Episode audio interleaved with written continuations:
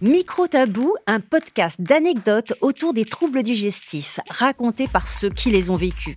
Des histoires personnelles, sincères, touchantes et inavouables autour de la fragilité du microbiote intestinal et des maladies digestives. Micro Tabou, une série podcast sans tabou, à écouter partout, depuis son canapé, dans les transports et même au petit coin. Épisode 3. Nectarine et pain au chocolat. Nathalie souffre de colopathie fonctionnelle, autrement dit du syndrome de l'intestin irritable. Depuis 4 ans, il se traduit par des douleurs abdominales chroniques intenses. Dès les premiers symptômes jusqu'à aujourd'hui, Nathalie a vu sa vie prendre un nouveau tournant. Alors le jour où j'ai commencé à avoir mal au ventre, je me souviens, en fait, j'étais euh, partie m'acheter un pain au chocolat et une nectarine. Et quelques heures après, en fait, j'ai été euh, prise de douleur euh, au ventre. je me dis, mais mince, qu'est-ce qui se passe? J'ai pensé une indigestion. Je me suis dit, bon, la combinaison nectarine et pain au chocolat, peut-être que j'aurais pas dû le faire.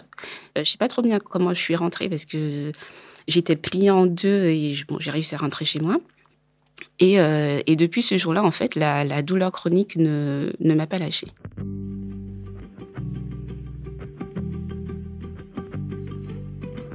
J'ai fait un scanner, il n'y avait rien, euh, il n'y avait rien à part la CRP qui était augmentée. Le lendemain des urgences, j'avais rendez-vous euh, chez un gastroentérologue. Donc, il, m'a fait faire euh, un examen à la calprotectine fécale pour diagnostiquer une éventuelle maladie. Et lors de cet examen, il a vu que la calprotectine fécale est augmentée de 10 fois plus que la normale. Donc, euh, il m'a fait faire une fibroscopie, coloscopie. Et lors de ces examens, ben, en fait, il a vu que, que le tube digestif était sain. Mais moi, j'avais toujours mal. J'ai continué euh, tant bien que mal à, vivre avec ces douleurs chroniques, à m'occuper de mon fils. Et donc, je suis allée voir une nutritionniste, un docteur nutritionniste. Et là, en fait, elle a posé le diagnostic. Elle m'a dit, ben, vous êtes colopathe. Donc, elle m'a dit, donc voilà, donc vous allez faire un, régime, euh, un régime où vous allez éviter le gluten, le lactose, et également éviter certains fruits et légumes. Alors, chose que j'ai fait, mais pour moi, en fait, il n'y avait pas de différence. Il n'y avait pas de différence. À défaut d'avoir une maladie grave, euh, quand on a des, troubles intestinaux, par rapport à la sécurité sociale, je je suis pas malade par rapport maintenant, je suis pas malade. J'ai des symptômes, mais il n'y a pas de, de, je dirais, de nom de maladie. En fait, c'est pas grave. On vit avec, c'est handicapant, mais c'est pas grave. J'ai dû adapter ma vie, ma vie professionnelle et ma vie de maman également, parce que j'ai un petit garçon de 5 ans et demi. Donc, au même moment où j'ai commencé à avoir euh, des problèmes euh, au ventre, euh, le comportement de mon fils, il a changé. Donc, il était euh, assez coloreux, difficile à gérer, il maîtrisait pas ses émotions. Bon, c'est un peu normal quand on a 18 mois, mais je voyais qu'il y avait quelque chose. Il aurait donc le trouble du déficit de l'attention. Donc, je dois gérer en même temps euh, les douleurs chroniques au ventre et en même temps gérer la pathologie de, de mon fils. En fait, je sens ce qui se dans, mon ventre tout le temps. j'ai l'impression que mon ventre, en il est jamais au repos. Pour le moment, en fait, je, n'ai plus d'activité en, salariat. Par exemple, faire les courses, donc c'est compliqué pour moi. Donc j'ai dû adapter ma façon de, ben, de vivre. Je fais beaucoup plus de drive parce que pousser un caddie pour moi, en fait, c'est assez compliqué.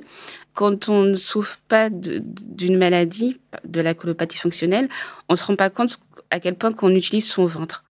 Durant un moment, euh, je me suis concentrée sur moi. J'ai arrêté de voir des copines parce qu'en fait, elles comprenaient pas ce que j'avais. On m'a dit que c'était dans la tête. Donc, euh, j'ai beaucoup été jugée. Et donc, oui, donc on évite des fois de, de sortir et de raconter euh, ce qu'on a. Enfin, on se referme un peu sur soi.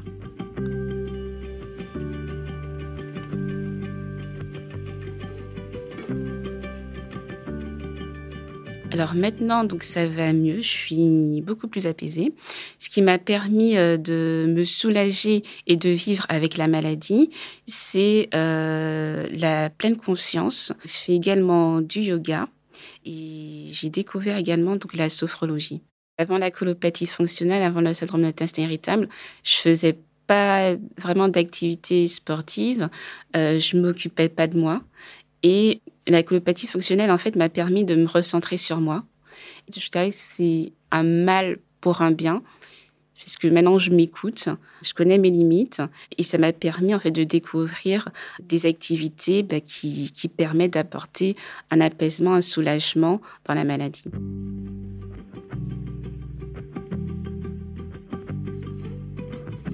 Et j'ai trouvé euh, l'APSI.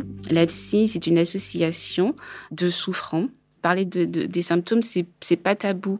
On peut parler librement parce qu'avec euh, notre entourage, des fois, c'est difficile de s'exprimer, de dire qu'on a mal tous les jours. Parce qu'on va dire, bah oui, tu as toujours mal. Les médecines complémentaires, euh, que ce soit la sophrologie, la pleine conscience, le yoga, sont des outils qui marchent pour apaiser le corps ainsi que le mental. C'est, euh, ça vient soulager euh, au quotidien, diminuer le ressenti de la douleur.